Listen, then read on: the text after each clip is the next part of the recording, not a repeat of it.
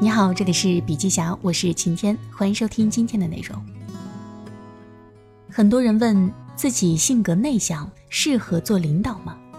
他们觉得自己是典型的内向者，在公共场合会感到焦虑。也有人说，内向性格特征在当下总是成功的阻碍。实际上，外向和内向不是割裂二分的。卡尔·荣格说过，世上绝没有一个纯粹的内向的人。或者一个纯粹的外向的人，如果这样的人存在的话，那么他会在精神病院里。人的心理复杂，不是每一个行动选择都可以用外向内向的性格来诠释的。今天跟大家分享的这篇文章来自苏珊·凯恩关于内向性格的力量的 TED 演讲，正确认识内向，发现内向性格特征在现代社会中的竞争力。希望能够帮助到那些因为自己不够外向而焦虑的朋友。首先，内向不等于害羞，而是接受和处理刺激的方式不同。当我九岁的时候，我第一次去参加夏令营，我母亲帮我整理好了我的行李箱，里面塞满了书。这对于我来说是一件极为自然的事情，因为在我的家庭里，阅读是主要的家庭活动。听上去，你们可能觉得我们是不爱交际的，但是对于我的家庭来说，这真的是接触社会的另一种途径。野餐时，老师把我们聚合在一起，教我们学会噪音喧闹，让我们变得吵一点。当时我不明白为什么我们要变得吵闹粗暴，但是我还是和大家一样欢呼口号，为了表现的合群。我尽了我最大的努力，但是。我只是想等待可以离开吵闹的聚会，去捧起书的那一刻。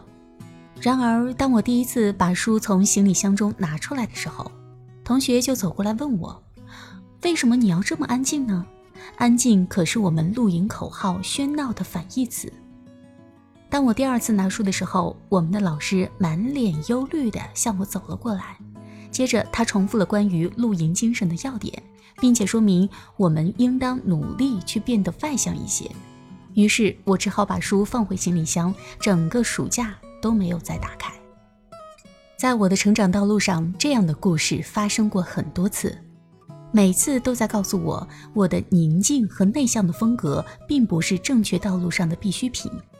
我应该更多的尝试一个外向者的角色，而在我内心深处，感觉这是错误的。为了改变这种偏见，我们需要真正了解内向到底指什么。内向和害羞是不同的，害羞是对于社会评论的恐惧，内向更多的是对于刺激你如何做出回应，包括来自社会的刺激。心理学博士曾从脑化学物质角度比较内向者与外向者，相比于外向者，内向者的多巴胺阈值敏感性更低。多巴胺阈值越低，人就越容易感到亢奋。也就是说，内向者对社会刺激更敏感，而外向者需要强度较高的刺激才能精神亢奋。另外，内向者和外向者的大脑在社会场景下所采取的神经通路是不同的。内向者的神经通路被称为长乙酰胆间通路，这就意味着外部刺激能在内向者的大脑中经过更多的区域。其中一个就是右额叶岛皮层，就是大脑中勘测错误信息的部分。内向者可以注意到各种细节，因此他们可以很自觉地意识到自己所犯的错误。另一个部分是大脑额叶，负责评估结果的区域。这就意味着内向者的大脑十分忙碌，他们总是在担心不好的事情发生。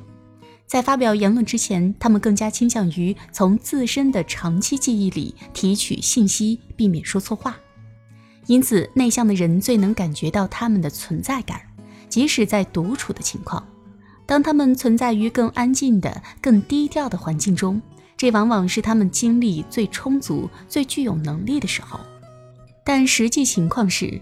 原本内向的人，为了获得社会与大众的肯定，强迫自己积极地与他人沟通，踊跃参与各种社交活动，很努力地把自己活成一个外向的人。但其实，当内向的人接受太多社交刺激，无论是在团体中还是嘈杂的环境下，他们的神经系统很容易就会不堪重负。所以说，内向者想要把性格天赋发挥到最大化，一个关键是要找到合适的自我激励机制和环境。那么第二点要说的就是内向性格所具有的力量，独处成就思辨与创造力。事实上，历史上一些有改革能力的领袖都是内向的人，埃莉诺·罗斯福、罗莎·帕克斯、甘地这些领袖都把自己描述成内向、说话温柔甚至腼腆的人。他们虽然站在万人瞩目的聚光灯下，但他们经常浑身上下都显得无所适从。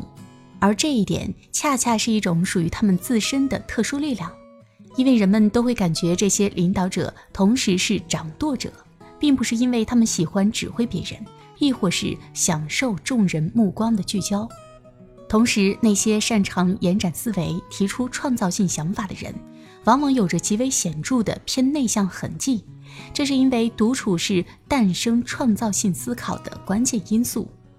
因此，达尔文选择自己一个人漫步在小树林里，而断然拒绝了晚餐派对的邀请。乔布斯的合作者史蒂夫·沃兹尼亚克发明了第一台苹果电脑，他当时正一个人独自坐在惠普公司的机柜旁。在史蒂夫·乔布斯传中，作者对沃兹的性格描述是内敛、不擅长社交，但为人忠厚。而正是这个勤奋苦干型的技术男，翻开了个人电脑历史崭新的一页。对于内向的人来说，独处是他们赖以呼吸生存的空气，独立思考是他们的力量所在。他们在独处中放飞自己的思想，而不是在社群共处中为了迎合他人的看法而处处侵蚀自己的想法，做出身不由己的行动。那么第三点要说的就是现代学习工作环境中的挑战与调整。在现在的学习和工作环境中，内向者面临着尤甚以往的偏见和挑战。学校、工作单位这样重要的体系，往往都是为性格外向者设计的。在学校里，甚至像数学和创意写作这些需要依靠个人闪光想法的课程，也以团队协作的形式组织。那些喜欢独立思考的孩子，常常被视为局外人。同样的事情也发生在我们工作的地方，在宽阔没有隔间的办公空间中，我们总是暴露在噪音和同事的凝视目光下。而当谈及领袖气质时，内向的人总是按照惯例从领导的位置被忽视了。但其实，内向性格在现代学习工作体系中也可以发挥重大作用。所以，越是给内向者让他们做自己的自由，他们就做得越好，可以想出独特的解决问题的办法。那么，对于内向的人来说呢？分享以下三点建议：首先是不要过于沉迷团队协作，人们聚到一起，并且互相交换着宝贵的意见，这是很棒的。但是，也要懂得道不同不相为谋。有些决定注定要一个人完成，而不是去努力的合群。我们需要更多的隐私和更多的自由，还有对于工作本身的自主权。在学校里也是同样的，我们当然需要教会孩子们如何一起学习，但是我们同样需要教给孩子们怎么样独立完成任务。这对于外向的孩子来说同样是极为重要的，他们需要独立完成工作。因为在某种程度上，这是他们深刻思考的来源。第二呢，就是享受独处，打开思维。我并不是说我们要跑去小树林里建造我们自己的小屋，然后不再和别人说话。我要说的是，我们都可以坚持去去除一些障碍物，去除外界不必要的干扰，然后深入自己的大脑思想，时不时的再深入一点。